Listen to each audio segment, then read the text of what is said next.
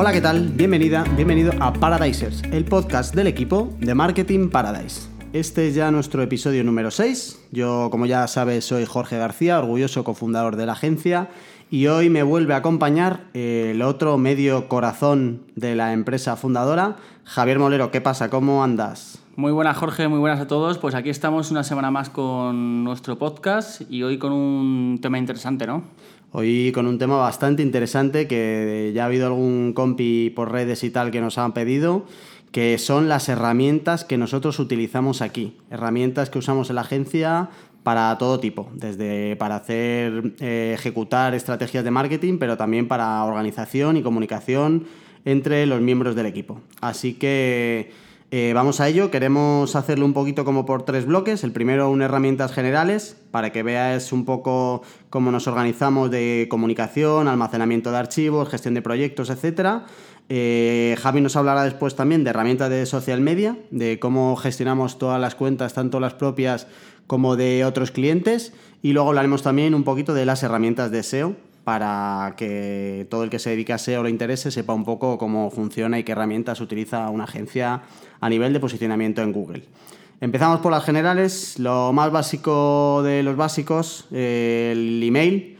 El email lo gestionamos con Gmail. Eh, Javi, si no recuerdo mal, nosotros antes no llevábamos Gmail, pero hubo un momento en nuestra vida que nos cambiamos a Gmail, ¿no? Así es, nos creamos una cuenta de empresa en los servicios de, Google para, empresas. Uno de los servicios que dan y que incluyen es el de, de los correos. Y al final fue el que, el que hicimos para integrar nuestro dominio con el correo de Gmail, para que entienda todo el mundo. Nosotros, la, como la interfaz que utilizamos es el Gmail que utiliza cualquiera, pero está integrado dentro de nuestro dominio. Por lo tanto, aunque aparentemente nosotros eh, escribamos con nuestros correos con mkparadise.com, todo lo gestionamos a través de, de, Gmail, su almacenamiento, cuentas de usuario. Por lo tanto, es un servicio bastante completo que desde luego recomendamos. Yo creo que fue de los primeros que implantamos aquí en la, en la agencia cuando, cuando empezamos, porque bueno, es bastante útil, hay un almacenamiento ahí limitado y aparte, ahora contaremos más cosas, pero viene con un montón de paquetes más y de herramientas más que son las que utilizamos aquí también. Eh, yo creo recordar que nosotros el, eh, cuando arrancamos empezamos con el email este del, ¿cómo se llama? El del Mac, ¿no? Usamos el gestor de emails de Mac. Sí, en su momento sí. Y, o sea, no sé si es porque nosotros nos, nos veníamos acostumbrados a Gmail o qué, pero si no necesitas mucha historia, una gestión de email normal, el Gmail para mí lo mejor que... No, es que al final lo consultas desde cualquier ordenador, con que te logues con tu cuenta de, de correo, usuario y contraseña, desde cualquier ordenador lo puedes utilizar y también con el móvil. Entonces, al final, digamos que es lo más práctico. Y además es una maravilla si eh, usas más eh, herramientas de la suite de Google como la segunda que usamos nosotros a nivel de almacenamiento para eh, almacenar y compartir archivos entre todos, que es Google Drive. O sea, es eh, muy típico, Gmail y Google Drive, pero es que para mí en herramientas no hay que experimentar. O sea, si ya has encontrado una que te funciona, no te líes, funciona con esta, además... Eh, con esa tenemos como bastante almacenamiento con cada cuenta que pagamos, porque con, con Gmail pagas por cada cuenta, ¿no? sí, pagas por usuario. Pagas por usuario. Imaginaos que una agencia tiene, luego habrá planes especiales que ya hablas con comerciales, pero una agencia que tenga 20 empleados tiene 20 usuarios. Cada usuario tiene su mail, tiene su espacio en Drive, están todos comunicados y al final tú pagas por cada cuenta. Creo recordar que eran entre unos 10 y 12 euros porque lo subieron este año. Antes era un poco más barato, había dos modalidades para dependiendo del almacenamiento que tuvieras, pero este año lo subieron y, y, sí, pagas por usuario. O sea, son unos 12 euros mes por cada cuenta, ¿no? Más o menos. Vale. Vale, eh, sale a cuenta seguro, ¿eh? Con poco que eh, utilices Gmail y Drive y tal, sale a cuenta. Además, nosotros utilizamos el Drive también para compartir archivos con los clientes, pues en algunos proyectos tenemos ya una carpeta compartida solo con el cliente para que nos suba ahí archivos del tipo que sea y nosotros también subirlo y te quita líos de luego estar buscando email, de dónde lo he guardado, si te lo has descargado o no te lo, has descargado, cada uno tiene su carpeta y es muy útil, a nosotros desde luego nos, nos parece muy útil. Y sobre todo para los trabajos también en línea, en plan, pues los documentos como el tipo este, el que puedes editar tanto el cliente como, como tú lo editas en directo y entonces no hace falta estar intercambiándose correos con diferentes versiones. Está actualizado al momento, simplemente le avisas que, oye, mira, que ya te ha actualizado el calendario de contenidos, por ejemplo, del mes que viene. El cliente se mete desde su, desde su ordenador a esa carpeta, lo puede observar, escribirte cualquier comentario y digamos que al final la comunicación es muchísimo más ágil. Es verdad. Y para eh, trabajo, o sea, documentos colaborativos de Word, por ejemplo, nosotros que también trabajamos con muchos textos y correcciones y comentarios y no sé qué, la verdad es que va genial.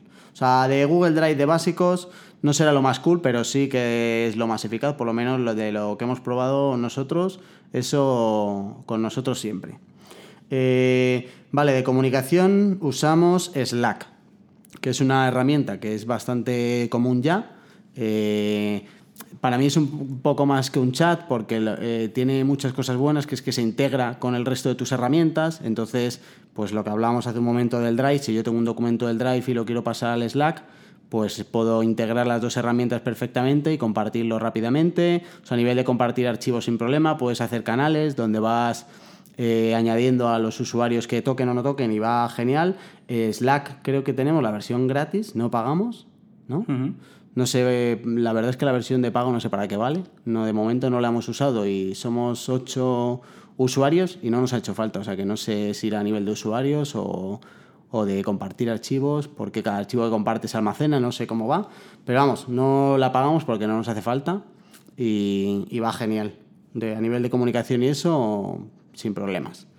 Em, luego está la joya de la corona para mí, que la defenderé hasta que me jubile que es la herramienta que usamos para gestionar proyectos. Algo que para nosotros es muy importante porque tenemos muchos proyectos y en los proyectos entra un montón de gente. Ya no, ya no solo los ocho que estamos aquí, sino pues a veces colaboradores de fuera o gente que nos echa una mano en algo puntual o el propio cliente, etc. Eh, tiene que entrar a meter mano en determinadas fases del proyecto. Entonces, como no tengas una herramienta que te organice esto, porque esto no te lo hace bien un email, eh, pues te puedes volver loco. Eh, la que nosotros usamos se llama Redbooth. Eh, quiero recordar que su fundador es español, pero vamos, es una herramienta que está a nivel mundial y la usan en un montón de países y funciona de maravilla. yo me acuerdo que esta la, implementamos cuando éramos solo tres personas, tres o cuatro, y, y yo era consciente de que era el momento de hacerlo antes de ser más, porque o la pones del principio luego iba a costar mucho más que la gente se, se amoldara a una herramienta que vas a usar todos los días. Claro, es que al final venimos de una cultura que si no estás eh, muy acostumbrado a utilizar una serie de herramientas, cuando te la implantan es complicado de entrar porque tienes que cambiar también tu comportamiento y tu forma de trabajar. Redboot es verdad que al principio, eh, bueno, cuesta unas semanas eh, cogerle un poco el, el, truco, es más por acostumbrarte, pero una vez ya estás hecho a utilizar la herramienta, creo que, que no se podría vivir sin ella, porque como dice Jorge, eh, gestionar tareas tras de correos, marcar no leídos, al final esto luego se vuelve un, se vuelve un jaleo y más si hay mucha gente involucrada. Y gracias a esta herramienta pues te permite un poco organizar los procesos, las fechas, que todo el mundo esté alineado, comunicado, sabes cuándo te vence una tarea, cuándo, para cuándo tienes que tener listo un trabajo. Al final, como digo, es, cuesta más lo que es la educación de empezar a usarla y, y mentalizarte que la propia dificultad de la herramienta, que es bastante sencilla. Sí, o sea, merece un montón la pena invertir al principio el, el poco mucho tiempo que te pueda llevar el hacerte con ella, pero luego cuando ya la tienes cogida, eh, a la larga ahorras muchísimo más tiempo. Hay un par de cosas que a mí me parecen vitales que nos da la herramienta y que no son súper útiles. Eh, hay una que es a nivel general, que es para lo que vale la herramienta, que es separar tareas por cada proyecto. Nosotros tenemos un proyecto por cada cliente y entonces dentro de ahí pues separamos de vez en cuando como por servicios, pues todas las tareas de SEO por un lado, las de diseño por otro, las de contenidos por otro y ahí vamos creando tareas. Esas tareas llevan una persona asignada con unas fechas y lo bueno es que todos los miembros del equipo cuando llegan por la mañana abren su Redbooth y saben qué es lo que tienen para hoy, para mañana, para pasado, etcétera. Em, y luego la gran maravilla para mí es lo fácil que es crear tareas recurrentes. Nosotros tenemos un montón de tareas para casi todos los clientes que son recurrentes. Pues eh, si todos los, los, meses hay que mandar un email, pues esa tarea la vamos a necesitar todos los meses.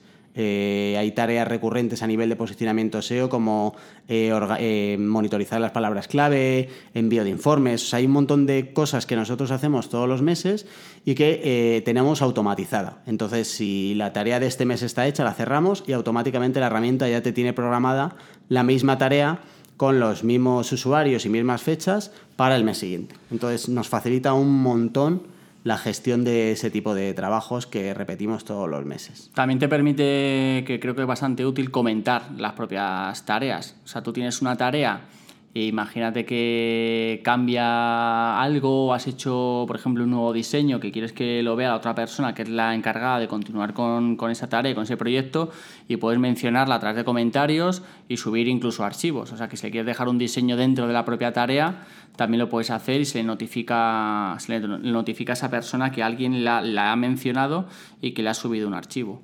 Por lo tanto, digamos que por cada tarea de cada cliente tienes englobado todo su proceso, eh, incluyendo archivos de, todo tipo y así no hay, no hay pérdida y puedes ir a buscar todo al mismo sitio.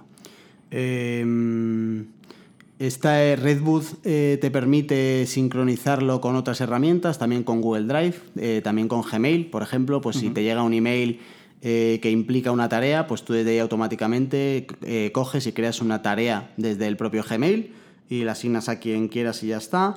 La alternativa a Redboot, lo más conocido y lo que más se oye por ahí es Trello o Trello, eh, depende del nivel de inglés que tengas, eh, que para mí es la versión amateur de esta. O sea, eh, comparando las dos y usando las dos, nosotros empezamos con ella y duramos tres días eh, porque no, o sea, para nivel personal y gestión tuya de proyectos personal, ok, cuando empiezas a meter más personas y más proyectos y más tareas y nos plantamos, pues yo qué sé, ocho usuarios que somos aquí, ocho personas, eh, con 20, 30, 40 proyectos, con todas las tareas que lleva cada proyecto, algunas recurrentes y otras no, es imposible el hacerlo contrario, imposible.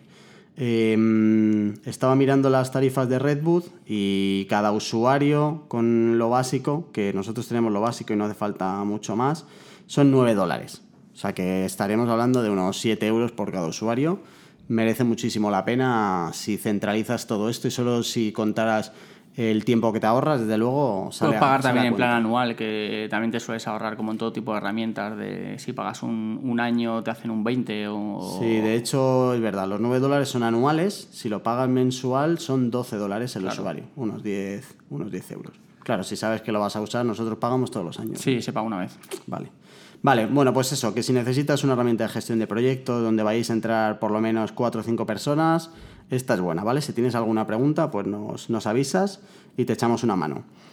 Eh, la última herramienta que hemos descubierto y que nos está funcionando genial se llama Clockify. Todas estas herramientas te las dejaremos en las notas del programa para que las veas con sus enlaces, ¿vale? Y veas cómo se escribe.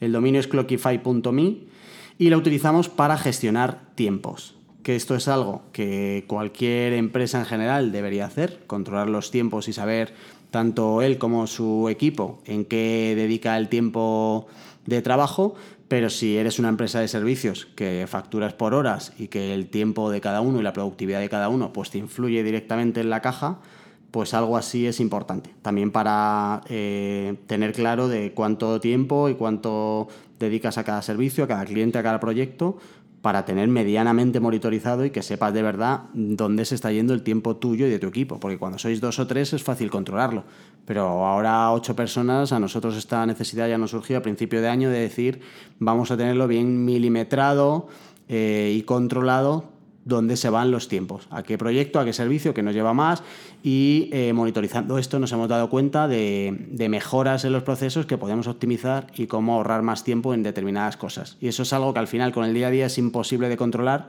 pero una vez al mes Javi y yo nos sentamos y vemos un poquito dónde se ha ido el tiempo, a qué proyectos y vemos un poco al final el, estado general de los recursos, dónde se van eh, en, el día a día, vamos. Claro, esto lo bueno es verlo como con perspectiva ya con a tiempo pasado, tú vas monitorizando todas esas tareas para cada cliente pero pues una vez al mes, al final te sientas o cada dos meses, tres, para ver las tendencias de cada cliente, porque hay veces que es verdad que dependiendo del cliente, pues hay meses en los que se consume un poco más de, más de recursos, pues porque hay más campañas activas o, o hay un trabajo mucho más arduo dependiendo del calendario, pero te sirve para por lo menos sacar una media y una visión global por cliente para ver qué recursos se le está metiendo.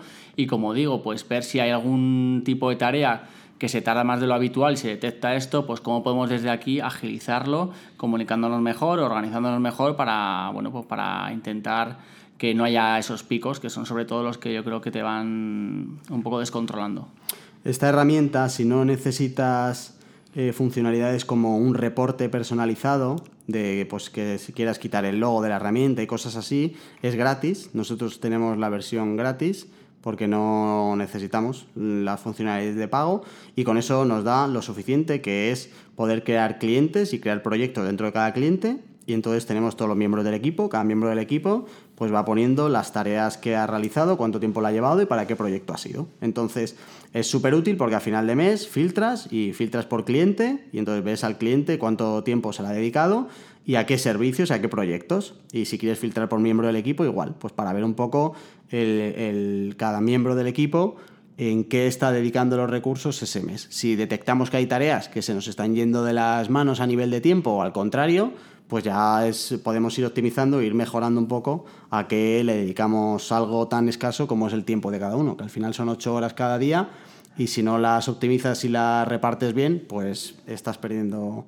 oportunidades de optimizar un poco tu trabajo general, tanto para a nivel de la agencia, de las cosas que hacemos propias, como para luego cada cliente.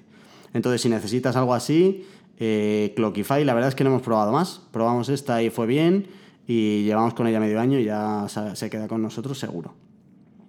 Vale, nos quedan dos más así a nivel general. Una es Data Studio, que aquí no nos entretenemos mucho, simplemente que para elaborar informes es una maravilla porque visualmente eh, se ven muy bien los datos, a nivel de configuración se hace muy rápido eh, y luego lo mejor que tiene es que se integra con el resto de herramientas de analítica que casi todo el mundo tiene, pues el Search Console de Google, el Analytics de Google, como Data Studios de Google, pues todo eso se integra genial. Luego hay algunas que son un poquito más eh, complicadas de configurar, como de las redes sociales y los informes de publicidad de redes sociales y tal, pero vamos, eh, luchando un poco lo consigues y a nivel de informes y reporte, Data Studio es la que más utilizamos. Y por último, una que si quieres cuéntala tú, Javi, que es la que usamos un poco para hacer facturas y...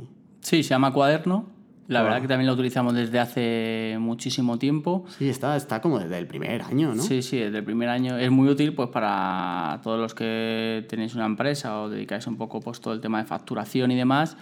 Pues esta herramienta lo que te permite pues es generar facturas. Las facturas previas de tu negocio, tanto de ingresos como de gastos si quieres, para poder tener dentro de una misma herramienta pues una visión y sacarte informes, pues informes de impuestos, informes de ingresos, de facturación eh, es bastante sencillita, muy intuitiva, la han ido evolucionando, también es española. Eh, la han ido evolucionando poco a poco, cada vez han ido metiendo más, pues, más informes, eh, más mejoras, se puede integrar con otro tipo de herramientas y sin duda yo lo recomiendo. La llevamos utilizando muchísimo tiempo y no nos ha hecho falta buscar nada más en ninguna otra porque es bastante completa. En la, en la web tienen en la parte de precios un, un argumento que es que, vamos, es para comprarla sí o sí, que es cuesta menos que tener un problema con Hacienda. es imposible. luego. Es imposible que con esto no te hayan convencido. Eh, a ver, a nivel de facturación y tal hay un montón. Eh, a nosotros esta la probamos y nos va genial, porque además a nivel de reporte te da lo básico de, oye, impuestos, cuánto tienes que pagar y cuánto has ganado y tal. No, y recuerda que cuando la empezamos a utilizar, que creo que era como recién sacada, también tenía un equipo de soporte bastante bueno, que si necesitábamos algo les escribíamos y enseguida nos contestaban, si tenían que implementar algo lo hacían, así que es una de las herramientas sin duda que, recomiendo para este tipo de, de, tareas. Sí, si tienes que hacer cuentas, si necesitas una herramienta, cuaderno con Q, QU, aderno y cuaderno.io y ahí la tienes, eh, le echas un ojo y yo creo que, que, no nos oigan, pero yo creo que nosotros pagamos mucho menos de lo que te cobran ahora, igual es porque nos atrevimos. Somos fundadores. En su día. Somos sí, sí, en su día socios fundadores. Por ellos y que no nos oigan a ver si nos van a subir la cuota. Vale, pues esto sería herramientas generales. Eh, de social media hay una herramienta maestra. Eh, hemos llegado a valorar el cambiarnos a final de año, por si Javi quieres también contar un poco la alternativa.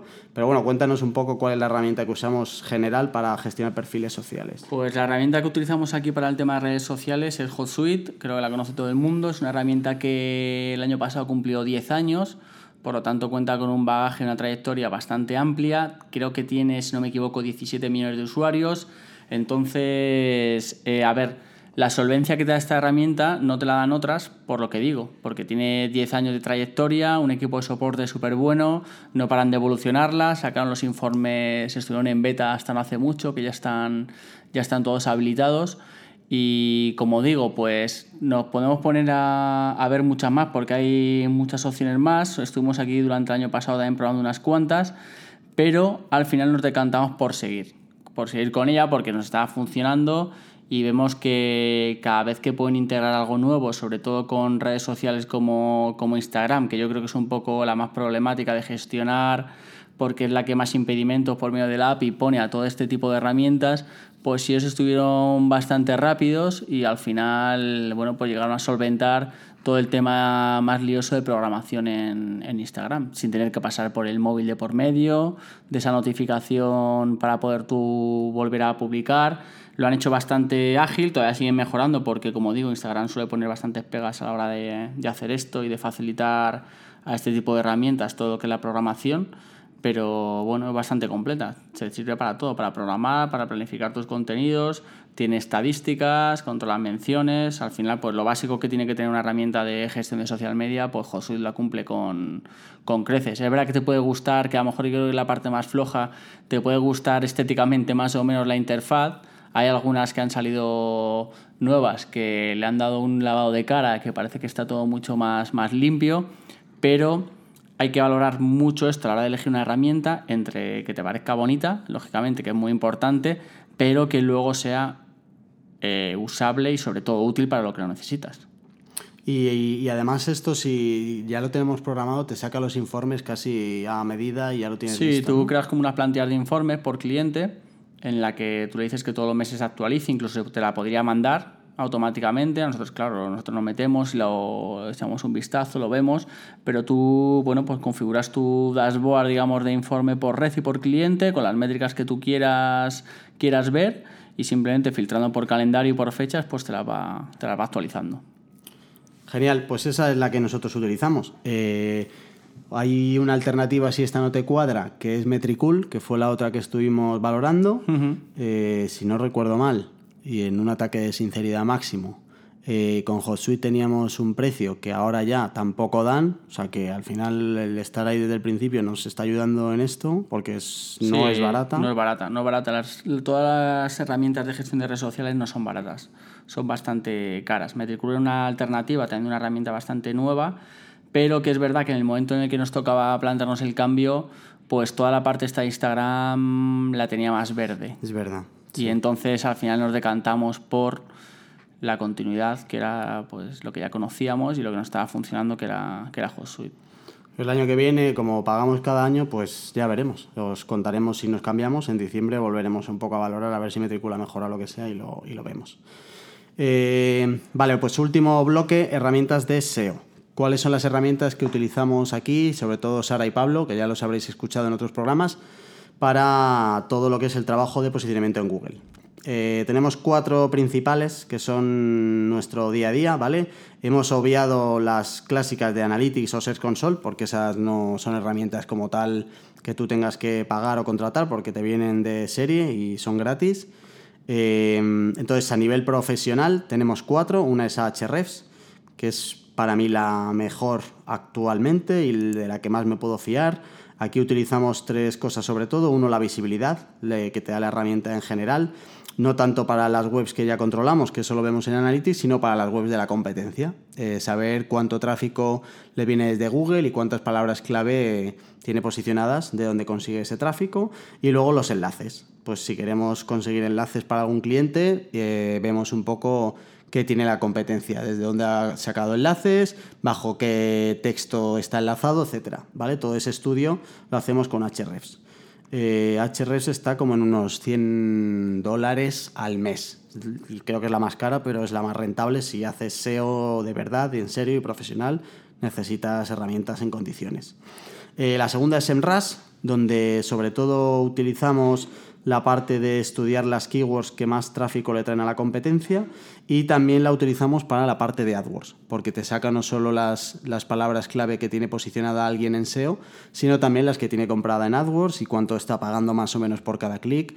Eh, estos datos al final, eh, los de HREF, los de SEMrush, eh, son datos que no son 100% fiables. Y a mí me gusta mucho recordar esto porque a veces se nos va de las manos las grafiquitas de HREFs y de las herramientas, cuando en realidad luego lo que cuenta es Analytics, ¿vale? Entonces estas tienen una base de datos que algunas serán más grandes, otras serán más pequeñas y por mucho que crezcan nunca va a acercarse al 100% a la realidad, ¿vale? Pero sí que te da un poco una idea de webs que no son tuyas y que no te tienes esa información de si vamos por buen camino o vamos por mal camino en función de cómo vayan los de al lado.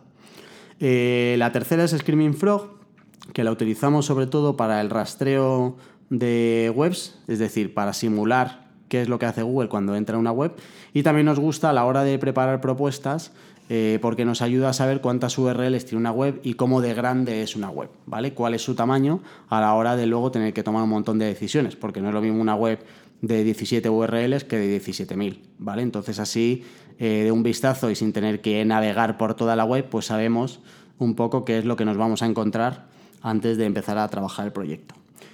Y por último está Sherbook, que es la que nosotros utilizamos para monitorizar las posiciones. Entonces nosotros metemos ahí las palabras clave que estamos trabajando y que nos interesan de cada dominio y la herramienta te da un informe de qué posición actual ocupa en los rankings. Eh, además te la compara con el día anterior, con la semana anterior y con el mes anterior. Eh, no es 100% fiable, entre otras cosas, porque el resultado que te puede sacar influye desde tu histórico en Google hasta dónde esté eh, la, persona físicamente. O sea, los resultados al final cada vez son más personales, pero bueno, sí que a nivel general te haces una idea de cuál es la media de esa posición para la keyword que nos interesa y nos vale mucho. Nos vale de mucho para, sacar informes rápidos a nivel de posiciones. Eh, lo único que esta herramienta es cara. Eh, y con caro hablo de unos 600 euros año, pero además tienes un límite de keywords que creo que está en 700, que parece muchas, pero con poco que tengas proyectos medianamente grandes te las comes rápido y te quedas un poco colgado. ¿Vale? Eh, nosotros utilizamos también HREFs para esto, que no es una herramienta que esté 100% pensada para esto, pero bueno, que sí que nos hace el apaño, sobre todo para eso, para hacer el ejercicio de hacernos un poco la idea. Pero al final, como es para proyectos que tú ya trabajas, pues el Search Console con sus clics y sus impresiones y su posición media, eh, pues es mucho más fiable que todo esto. Eh, luego os dejamos también en las notas del programa algunas extensiones SEO que no las cuento porque las podéis ver ahí, que, son pues para analizar enlaces o para tener una información rápida de cualquier eh, página que estés navegando, etcétera, para que le echéis un vistazo. Y hasta aquí hemos llegado, nuestro especial herramientas. Sí, por concluir, antes de que nos despidamos, eh, decir que las herramientas son súper útiles siempre y cuando las sepas utilizar que no te fije, no vayas solamente a fijarte en el precio y lo que te va a costar, porque a la larga eh, os aseguramos que si esas herramientas las utilizas bien y cuadran para tu empresa, os van a ahorrar muchísimos costes, sobre todo de tiempo, y no hay nada más valioso que el tiempo. Sí, totalmente de acuerdo. Invierte en herramientas y verás cómo ahorras un montón de tiempo. Eh, vale, Javi, pues muchísimas gracias por este especial herramientas. Un placer y hasta la próxima. Vale, pues nada, decirte que tienes este podcast y muchos más en mkparadise.com barra paradisers. Ahí tienes los artículos de cada episodio, donde te dejamos eh, todas las herramientas que hemos hablado hoy con sus enlaces para que puedas echarle un ojo si necesitas. En la parte de comentarios nos puedes preguntar cualquier cosa sobre cualquier herramienta de estas, por si quieres saber algo de nuestra experiencia o si tiene alguna funcionalidad concreta antes de contratarla, nos escribes por ahí o nos escribes por redes sociales y te contestamos, ¿vale? Y nada más, simplemente decirte que si no lo has hecho ya, eh, te suscribas, porque si no luego no podrás decir eso de yo ya les conocía antes de que fueran famosos. Hasta la semana que viene.